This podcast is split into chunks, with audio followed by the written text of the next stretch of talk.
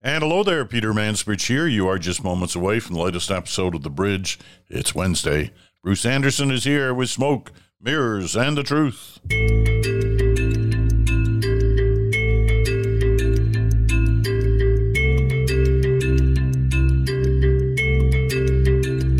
And hello there, Wednesday. SMT, Smoke, Mirrors, and the Truth. Bruce is with us.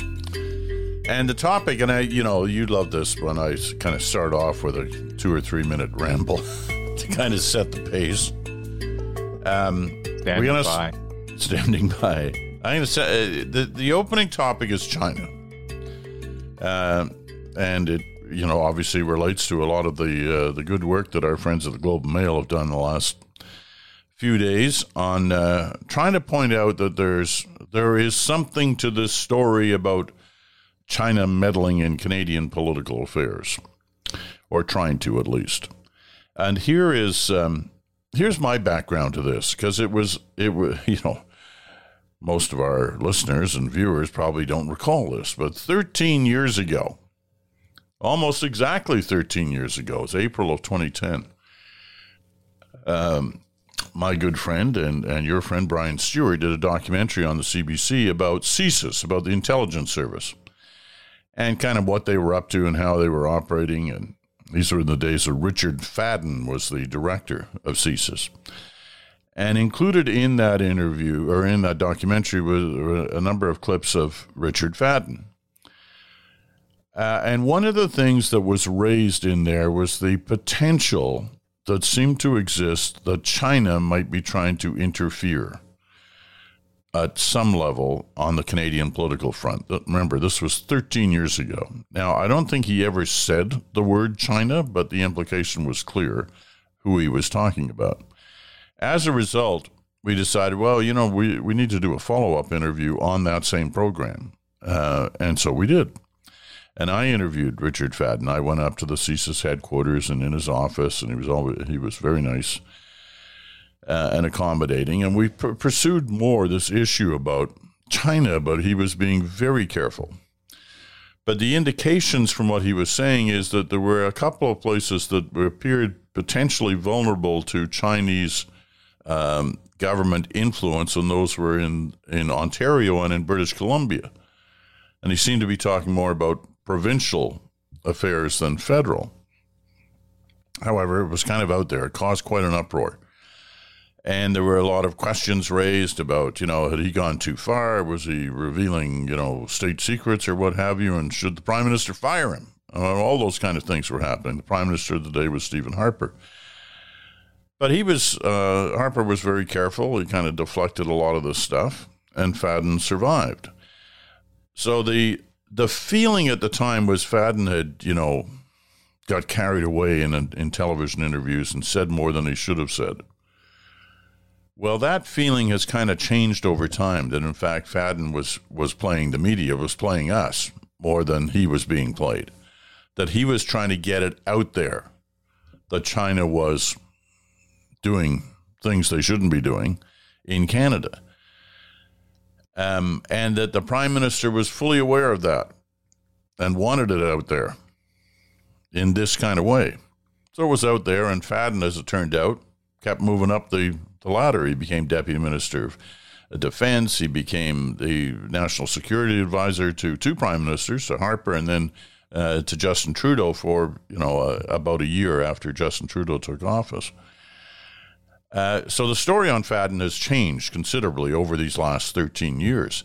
And the story about China has changed as well as more and more details seem to play out to the point now where the Globe has been reporting, based on confidential CSIS documents, that they really did try to have an impact in the last couple of elections. And the, what the impact was, they were trying to support liberal candidates in some ridings to try and ensure that the liberals won a minority, not a majority, but a minority government.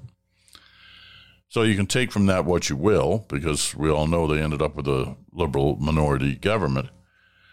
But there's more, including this week, the Globe is now reporting on, on something that has been suspected for some time that China is just one of the countries playing in our Arctic Um, and it's been a thing for me, as you well know, Bruce. I've raised it a number of times thinking that we're not doing enough.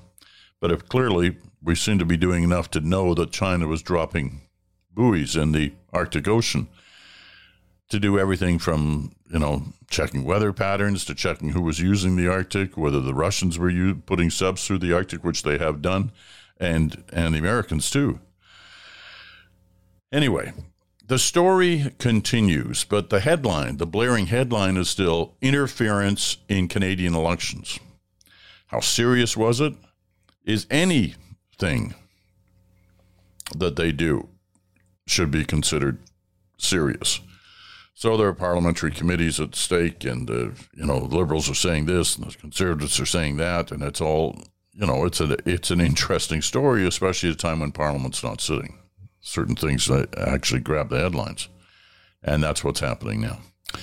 Uh, and so, full credit to the Globe for doing it. Full credit to uh, the Globe's national editor, David Walmsley, who was my editor back in the day in 2010 and pursued this China story vigorously and kept wanting more and more on it and has done so continuously since he was at the Globe.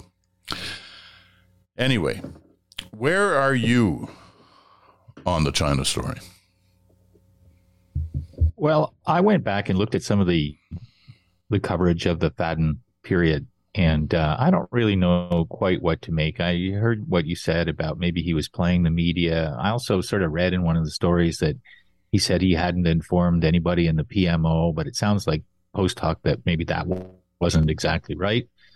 So I don't really have a point of view about how he handled that, but I do generally feel that we as a society um, need to know more about this, but there's also limits to what we should be told. And what I really mean by that is that it, it is imperative, especially in these times when uh, social media, the internet, and maybe with the additional uh, aspect of artificial intelligence, our democracy can be more susceptible to this kind of outsized, uh, outside influence more rapidly than we could ever have imagined would be possible. So I think it's good that all the parties that have been talking about this say that they agree that the last election outcome wasn't really affected by this, but all parties seem to feel like there is a certain amount of public knowledge that needs to happen. Where I think the rub is right now and one of the really interesting things to watch in terms of this parliamentary committee that's asking for more appearances by Minister Joly and Mendicino and another uh, minister, uh, name escapes me right now, to answer more questions, is how much public discussion of the details of this interference is in the public interest. Because on the surface of it, you would think, oh, well, maximum exposure is good. People just need to shine a light on it. It's the best disinfectant. It's the best way to shame the Chinese uh, or other uh, foreign state actors who might try to intervene in our election. But the rub is this if the information that is shared publicly allows those adversaries to understand what we're learning and how we're learning it, uh, then we put ourselves in a disadvantage because we've created a scenario where they can kind of adapt their methods based on knowing what it is that our intelligence services have provided. I don't know where the conservatives are going to come out on this. I think it's been a good thing so far that conservatives and liberals have both tended to be on the same page, which is that we shouldn't disclose too much.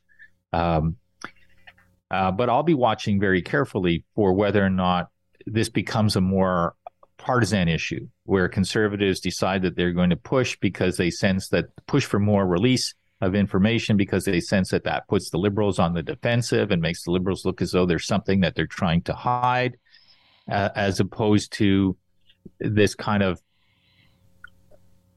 soft agreement basically that there should be some limits. Last point for me is that we've seen in the united states plenty of evidence of foreign efforts to uh, intervene in the in the democratic uh, elections there, and we've also seen that at the partisan level, there's been a fight over whether the intelligence community and the information that it provides to people in government can be trusted. I think that second part has been really bad uh, for America, and we should really try to avoid it here in Canada. We need to be able to count on and trust certain things in order to make wise decisions in government, and we need to keep some of them pretty inoculated from partisan uh, discussion or partisan fighting. And intelligence gathering on foreign involvement in our country is one of those things, in my view. And so it'll be interesting to see how the different party leaders deal with that subject in the weeks ahead. Yeah, I, I think you're you're right about that, and I think it's a it's an issue on not just on the conservative side, but also on the liberal side, as we've seen the last couple of days. Some liberals trying to make some partisan um, yep. issues out of out, of the same thing.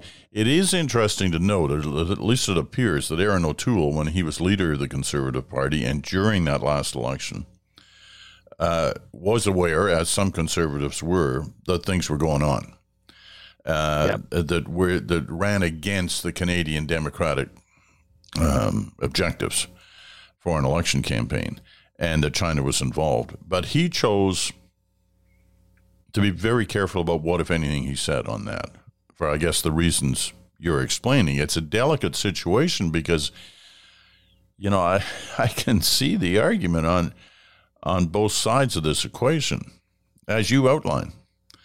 Um, but to choose to not say anything, especially when you're the party that could be most affected, well, most affected from a negative way, um, by it to, to sort of stand stand by and not not say anything, not bring it up.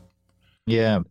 Well, one of the more worrying things for me, Peter, is that there's a through line in, in terms of the coverage that we've seen of the involvement of Russians in uh, in American politics and Chinese, where they've become involved, is that their main point um, isn't always the election of a certain individual, although I, th- I guess in the case of, of Trump, it probably was. And in the case of the minority government scenario, probably was in Canada. But uh, underneath that uh, kind of outcome objective, there is this general notion that what these foreign involvement efforts are trying to accomplish is to break down social cohesion in our country uh, and in the United States to create a sense of you can't trust the information that you're being given.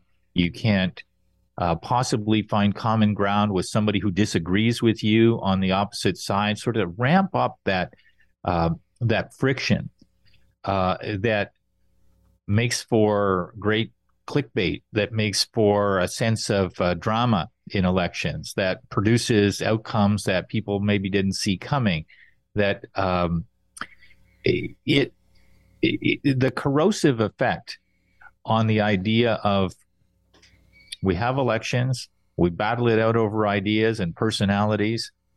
The outcome is counted, uh, the votes are counted, the outcome is clear, and then we move on. Uh, and then we generally try to get our democratically elected bodies to compromise on some things so that progress is made. These efforts to break down social cohesion, separate and apart from the partisan outcomes that the foreign state actors might be looking for, that's a bigger problem, in my view, uh, because it's a deep, longer term problem. We don't quite know how to defend against it. There's and we don't know how to defend against the 2016 version of it. But with the introduction of artificial intelligence, the 2024 and 2028 and so on versions of it are going to be even harder uh, to know how to deal with because the proliferation of fake accounts uh, that look like they're passing on real information that Uh, can reach huge numbers of people instantly, that can ramp up anger and frustration and fear and division. That's the real thing, and everybody, sh- sh- you know, shrinks at the idea of regulating what happens on the internet. And I don't know what the right answer is, but I'm pretty sure that the right answer isn't to just let that nuclear energy sort of do whatever it will uh, to our, our societies and to our democracies. And I think we need to be very, very worried about it. Do you think we're being too pure by half here? I mean, would you assume that that with the we, then I'm talking about the collective we, you know, Americans, Canadians, Brits, Aussies, New Zealanders, whomever's in the kind of Five Eyes group, think we're doing the same thing to them? No, I don't. I mean, I think there's more of it than uh, than we might want to imagine. But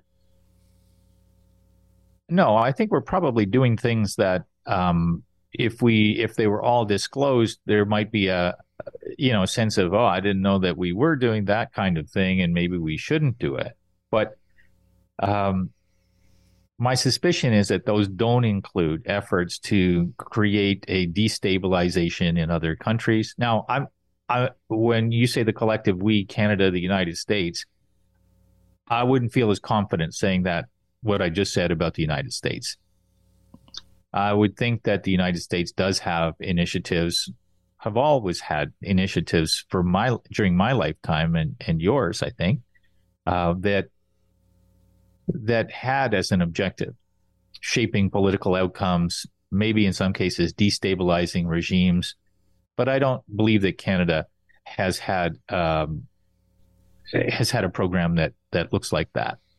I don't know whether I could speak to the UK or or France or some of the other allies, but uh, I also think there is a qualitative difference and a technological difference between what could have been done using old fashioned methods and what can be done now using technological methods and at scale by countries like Russia and China, which are so clearly isolated uh, in terms of their posture on the world stage and clearly antagonistic to uh, democracies uh, like like ours and like the United States and like the other allies that we've just been talking about. So this is a a, a different scale of uh, capacity uh, on the part of uh, two of the most powerful actors in the world. Um, and their common kind of orientation, I think, is to destabilize democracies. And part of that is to create social friction uh, within those democracies and confuse people uh, about facts and information. Okay, two more questions on this. One is um, the Justin Trudeau position on this um, over these, well, throughout his term on China has been one that has aggravated some um, from his early days in, in office, saying the country admires the most is, is China, and whether that was taken out of context for the question that was thrown at him, it still hangs there. It's a clip. It's out there. It's it's run every once in a while. There's that. Uh, up to we just did it. Yeah, well, it's still out there. Like it, it you know, I've seen it play a, a, couple of times this week as a result of the China story. Yeah. Um, now, up to and including this week, when he's uh, he's saying, "Listen, it happened, but there's no evidence that it had any impact on the election outcome." So, talk to me about that you know, his position on the China story and on the China trying to peddle influence in Canada yeah. Yeah. in the election process. Is he All saying right, the right yeah. things? Yeah, I'm going to answer that question, but can I just go back to that clip and the idea of clips that stand out there, and even if they're misinterpreted, um, the fact is that the misinterpretation gains kind of currency and reuse. So there are two that come to mind for me. One is what he actually was communicating in his comment about China was that a thing that China is able to do that other countries aren't is to be able to build big nationally important projects quickly, as I recall the specifics of it. Now, it was inartful for him to say that he admired that or that that was the country that came to mind in answer to that question. But it does bear noting that he didn't say China's a great country in every respect. He isolated one thing that he thought uh, was kind of material to the the idea of great national projects. The second one um, that comes to mind for me is this notion that he characterized all of the people who are against vaccinations as being a fringe minority with unacceptable views. He didn't say that. He said there is a small group in Canada that have views that uh, touch on anti-vaccination and other um, and other points of view. I'm not going to kind of get into the the repetition of it, but it then became kind of characterized as a, he he divided the country uh, into two big kind of segments, and that's not what he did. Uh, it's not what he said, but it lives a little bit as a as a clip to the point that he felt obliged to, in the aftermath of the Rouleau report on the Emergencies Act uh, used last week, say, I could have chosen my words better. Um, I suppose good for him for saying that. But on the other hand, I don't think he said anything that was inaccurate uh, in the way that he constructed that original sentence. Okay, so to your question, I, I don't. Even, I can't even remember what it was now. Well, I don't really think that he can say with certainty, and it sounds like the quote had a, a sense of certainty to it that the involvement of China didn't affect the outcome. I think he can he can say that it might have affected how some people voted, but it didn't um, amount to a critical mass of influence that changed what kind of government there was going to be.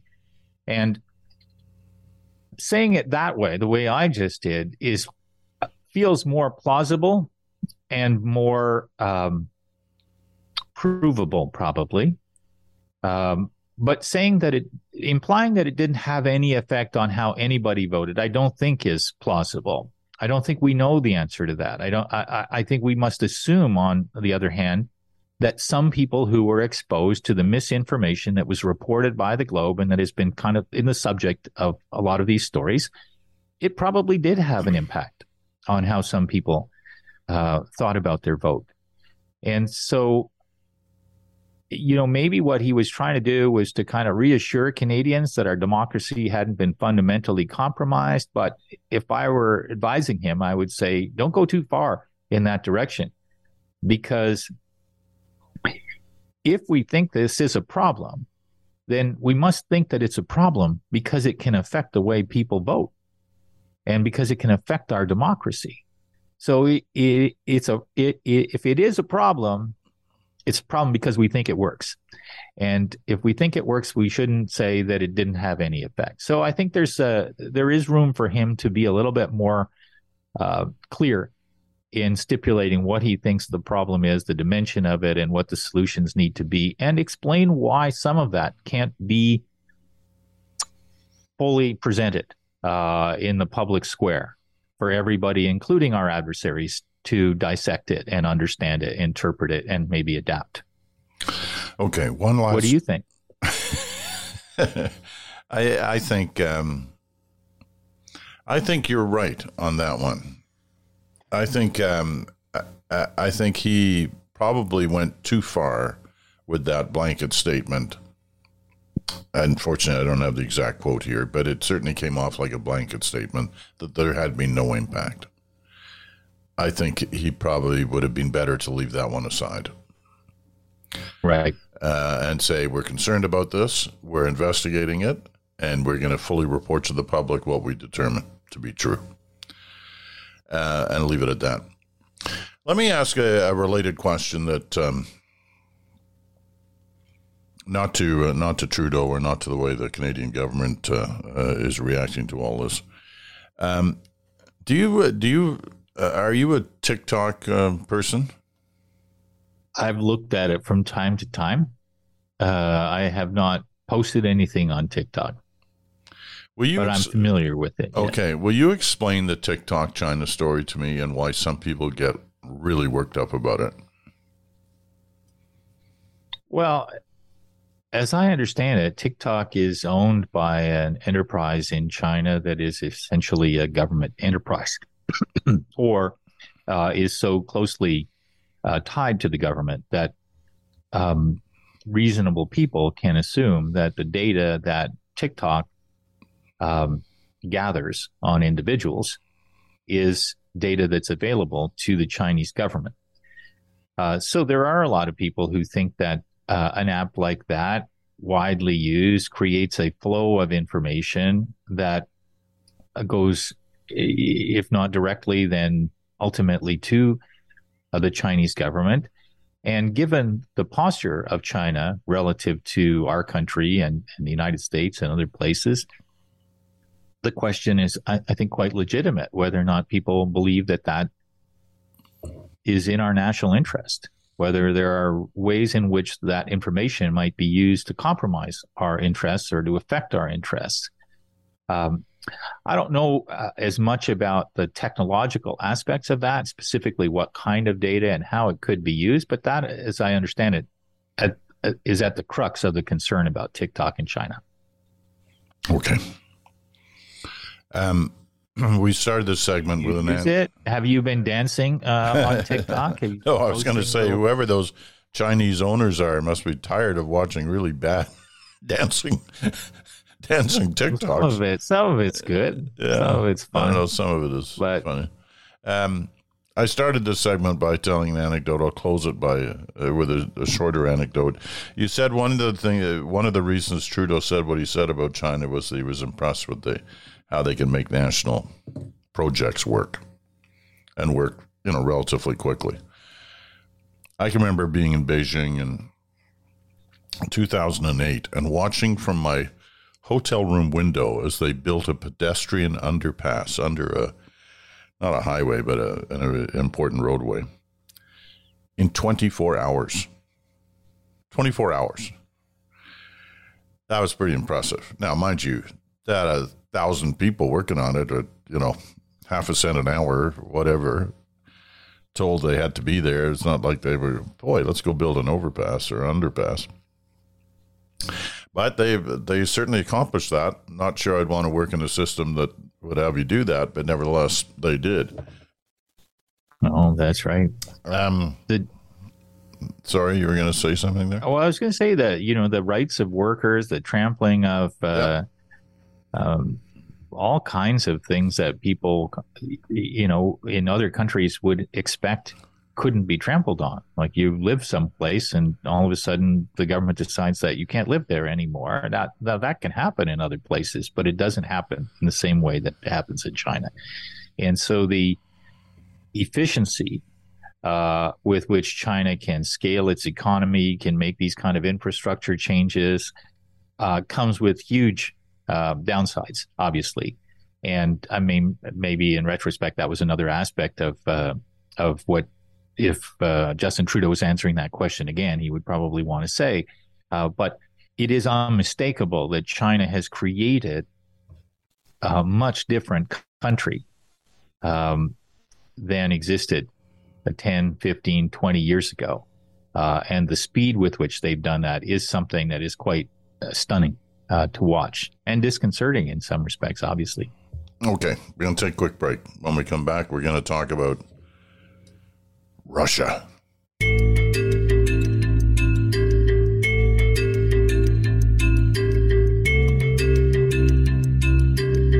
And welcome back. You're listening to The Bridge, the uh, Wednesday Smoke Mirrors and the Truth episode with Bruce Anderson. Uh, you're listening on Sirius XM channel 167, Canada Talks, or on your favorite podcast platform, or you're watching on uh, our YouTube channel.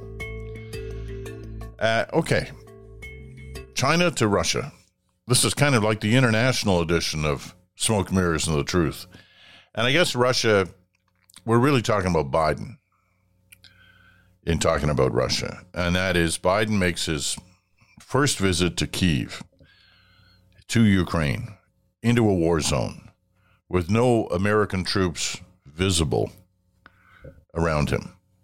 Uh, one of the first times, if not the first time, an American president has made such a trip.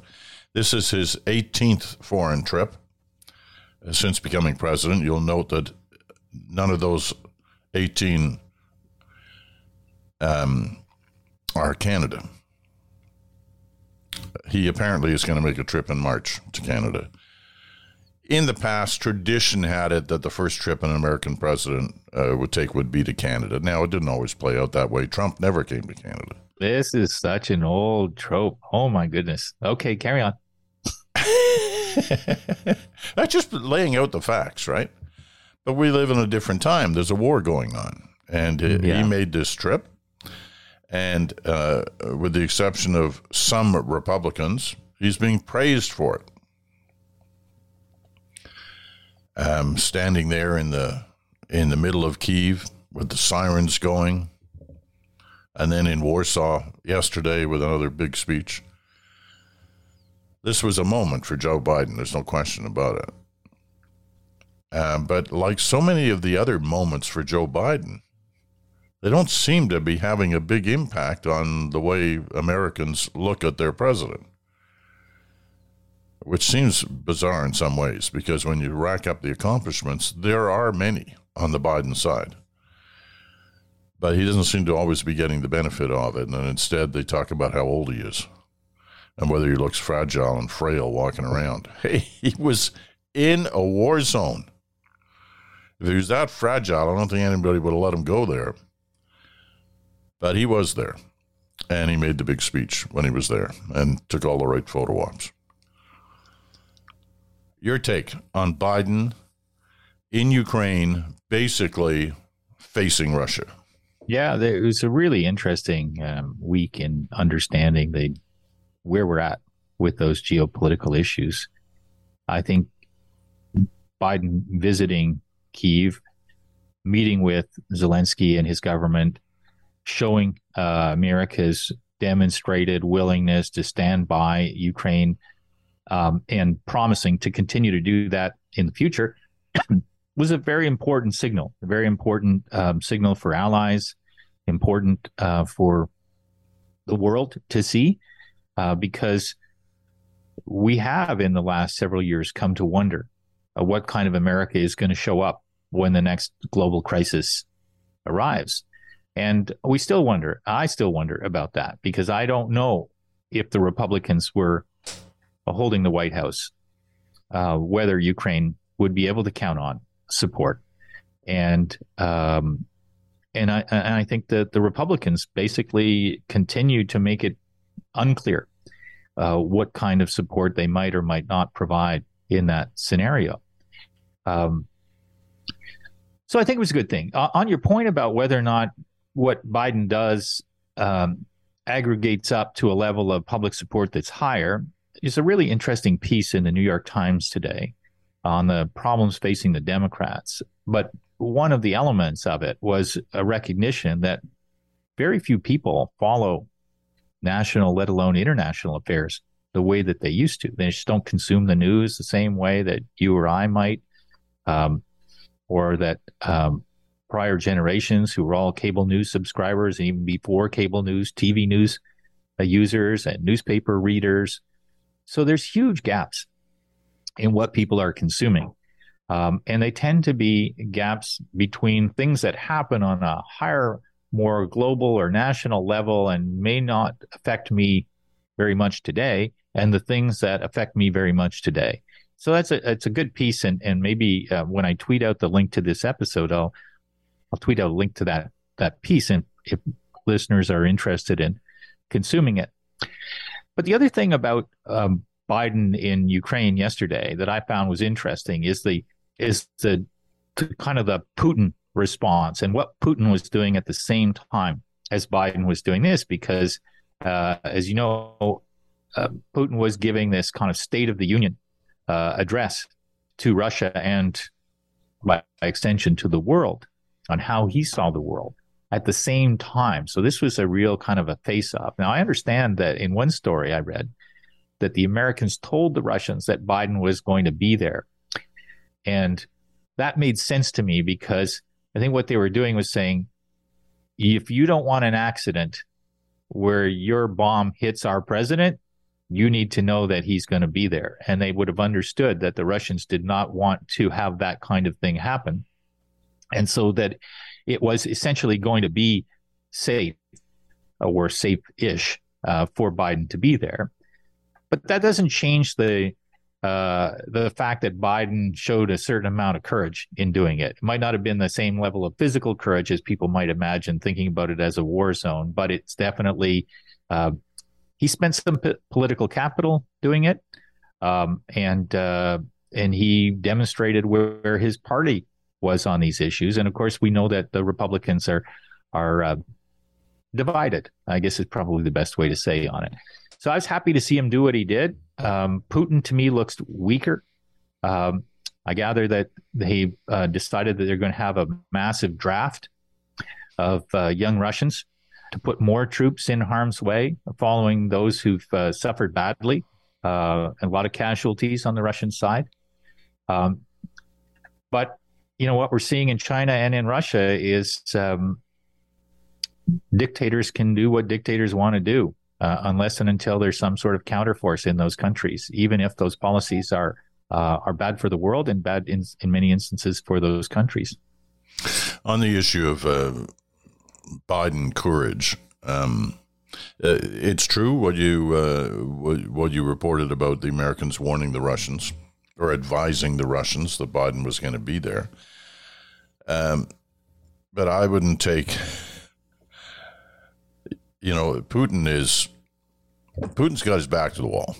Putin's up against the ropes. He could do anything at this point. And I, I would still say it took courage to do what he did. Uh, you know, usually he's surrounded by a hundred Secret Service guys and U.S. military on, you know, on various foreign trips, especially ones into a war zone like, you know, Afghanistan, Iraq, Bosnia, all, you know, over the last whatever number of years. Um, American presidents have been surrounded by that. He didn't have that. Or if he had it, it was hidden from view. You couldn't see it. All you could see was some Ukrainian soldiers, and not a lot of them, right? And Zelensky, and the two of them walking through the square with that siren going on now. I don't know what the siren was keyed by, or whether that was for effect or whatever it was. Doesn't matter. It's a war zone, and missiles are going into yeah. that area all the time. Um, so he did what he did. Back to the point of Putin with his uh, back against the wall. Um, the problem with that is, it, it, you know, it's very unpredictable. He's just been through the first two weeks of what was supposed to be their big offensive. It doesn't appear to have had any impact at all. Doesn't appear to have had um, any impact at all. So what does he do now? You talk about a draft of even younger soldiers. What are we heading towards? The you know the twelve year olds that Hitler pushed onto the front line in Berlin in, in 1945. God, let's let's not hope so. Um, the one card he hasn't played yet, and and Brian keeps warning us of this, is the one card he hasn't played is the Russian Air Force, which is not an insignificant force. But you play that, you put that in the air. That's your last card. Um, so that's what I'm going to be watching in these next few weeks. That could be game, set, match. You know, uh, I think there are, you know, obviously a lot of pressures on Putin. I don't have any insight into whether or not the cumulative effect of those is going to be uh, enough to stop him from exhausting all of Russia's military resources in what probably will never be as successful uh, an endeavor as he hoped that it would be. Um, but I do remember that when we first talked about this uh, almost a year ago, um, talked about the fact that even if Putin was able to accomplish in the near term his geographic kind of uh, goals, would he be able to hold on to them? Um, was the question that we were asking then. And he hasn't been able to even accomplish them a year later, despite the expenditure of a lot of blood and treasure uh, uh, of, of, the Russian people. Um, and so, even if he could accomplish some geographic expansion in the near term, it's even more doubtful to me, given what the world has done and how Ukrainians have responded it's even more doubtful to me that he'd be able to hold on to those. Uh, and so I think his time as an individual, um, I don't know what would follow him, is probably uh, not 10 more years, maybe not five more years. Who knows exactly? But what follows him is either going to be a Russia that tries to kind of retrench and rebuild and uh, recognize the disaster that this campaign has been, or it's going to be something worse because people will feel like um, there's a pent up anger, a pent up frustration, uh, and uh, we can only hope for the former rather than the latter, and sooner rather than later. We could be testing that old saying about the devil you know uh, is better than the devil you don't in terms of what comes after Putin, if that's where we're heading. Um, last quick point, and it kind of uh, returns us full circle to where we started when we're talking about China. In the last couple of days, you've had the U.S. Secretary of State, Antony Blinken, suggest that the Chinese are now considering arming the Russians to a serious extent to help them in their situation against Ukraine. Um, and the Americans, including Blinken, have warned China if you do this, you're getting yourself into a real bad position. Now, we've heard that, but also in the last two days, we've heard the opposite that the Chinese are telling the Russians, you got to end this because it's not going in your favor. So the Chinese may be the ones who determined where this is going in the near future. Um, and what influence they have over Russia, what influence uh, President Xi has over President Putin. Uh, we may very well find that out in the next little while. Yeah. Well, it did feel to me like if the U.S. wanted China to think twice about helping Russia, that one way to accomplish that would be to have Blinken say that this was a possibility. So they may have been putting it into the public square as a way of creating that kind of anxiety that here we are talking about this, right? That we all feel. Um, you may also be having an eye on this notion of how will the U.S. come together. I mean, at the same time as this huge geopolitical conversation is going on, so much of the energy around the Republican Party is uh, consumed by Marjorie Taylor Greene saying the red states should secede uh, from the union and and we should have effectively two countries. Um, this is completely ludicrous idea, but in terms of the amount of coverage that it gets relative to well, what are the what are the thoughtful leaders of the Republican Party? What what do the, the putative next presidential candidates of the Republican Party think about Russia and China and Ukraine and the state of the world, DeSantis and Trump are battling it out over, you know, just really kind of ridiculous culture war ideas. They're not talking about geopolitics.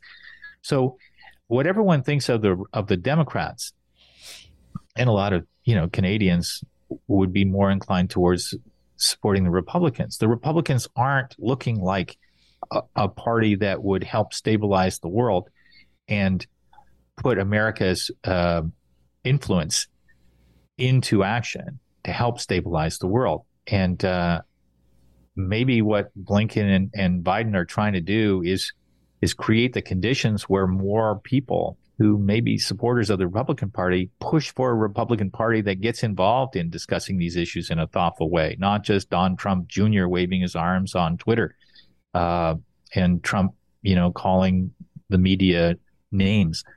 Uh, it's uh, it's brutal what's going on there. Okay, we're going to wrap it up for this day. It's been a, a, a, very interesting international edition of Smoke, Mirrors, and the Truth. I've enjoyed this um, a lot. Uh, let me just say one last thing because uh, when we, you and I talked about the courage of, a, you know, of a um, President Biden on uh, on what he showed us in Ukraine the other day. Courage is forever going to be defined by our generation as the people of Ukraine. They have been incredible over this last year, and we see evidence of it every day. The, the courage of uh, uh of staying, uh, you know, in in their country. Those who've stayed and chosen to fight, uh, those who stayed and chosen to be with their loved ones. Um, and putting up with just horrendous situations. There's another courage being exhibited in, in, in Ukraine as well these days, and it's it's from the those journalists who are traveling daily as close to the action as they can to tell the story. Um, and this is not gung ho heroism. It's a belief that to tell a story, you've got to be close to the story. And, you know, I, I think of people like Richard Engel from NBC, who's sort of my, my hero in, in the journalism business. And, you know, if I, if I could ever come back to be somebody, that's who I'd want to be, is to be Richard Engel. But there's somebody else I'm going to mention quickly, and you can find her reporting uh, from the last week. Um, and that's my, my friend Adrienne Arsenault, uh, who has been for the last 30 years 20, 30 years, one of the great foreign correspondents of our time. She's now the anchor of the National. Um, but she's been back uh, to Ukraine in the last uh, a week or so, and some of her reporting has been outstanding, world class, Engel level, as we say. Um, so if you can find it, you should get it on CBC Gem or go through the National Archives. You'll you'll find it certainly, yeah, certainly worth watching uh, with admiration. All right, um, Bruce, uh, you take care of yourself. Uh, Bruce will be back on Friday with uh, Chantal for a good talk, and then she goes away. She's going like hiking in Iceland or somewhere. So she takes to, the best holidays. She does. Yeah. So we're going to miss her for uh, for a week or so, but she will be here this Friday uh, for good talk, and Bruce will be back there as well. Tomorrow is uh, your turn, and the ranter completes his trilogy on the political leaders. Man, he's been taking some beating up. he he wanted to go after all the political leaders, and he's certainly been doing that. Tomorrow it's uh, Jagmeet Singh's turn. The NDP leader uh, faces the wrath of the random ranter. That's tomorrow on uh, on. Um, what do we call this program? The Bridge. The Bridge. Bruce named it. Well, Bruce's son in law named it. Right, Perry named it, right? Didn't he didn't he come up with the name of the bridge? Him and George Stroumboulopoulos. I don't remember, but yes, it was a family conversation for sure. All right, my friend, you take care of yourself, and yeah, uh, we'll talk on Friday. That's it for uh, now. I'm Peter Mansbridge. Thanks so much for listening. We'll talk to you again in 24 hours.